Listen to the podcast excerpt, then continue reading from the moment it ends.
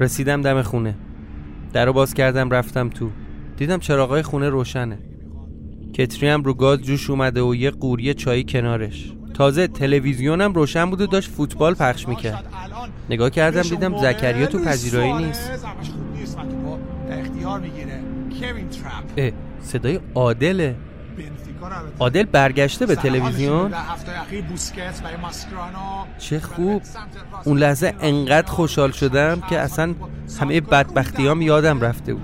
گل! گل برای تیم بارسلونا گرفته شده. کم کم به چشم یه چیزی آشنا اومد. من این بازی رو قبلا دیدم. آره دیگه. بارسلون 5 تا 6 تا گل می‌زنه تو این بازی. این همون بازیه که عادل داد می‌زد تنم داره میلرزه معروف شده بود. چرا دوباره داره نشون میده؟ توی دروازه سرخ روبرتو. چی شد تو این بازی؟ چیه این فوتبال اصلا؟ بگم مهندس حالا به جز این بحث ابوی گرامیت بقیه نقشه چیه؟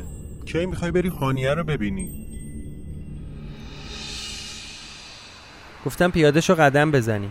اینجا؟ اینجا چرا؟ چیه جریان؟ مگه نمی‌گفتی بریم پیش هانیه صحبت کنیم باهاش؟ چرا؟ الانم میگه. خب بیا بریم دیگه.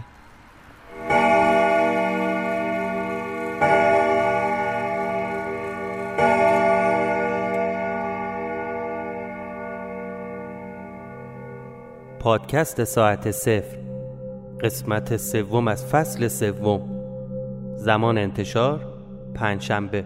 فرصت تبلیغات در سه قسمت آینده ساعت صفر فراهمه. راه های تماس با ما در بخش توضیحات.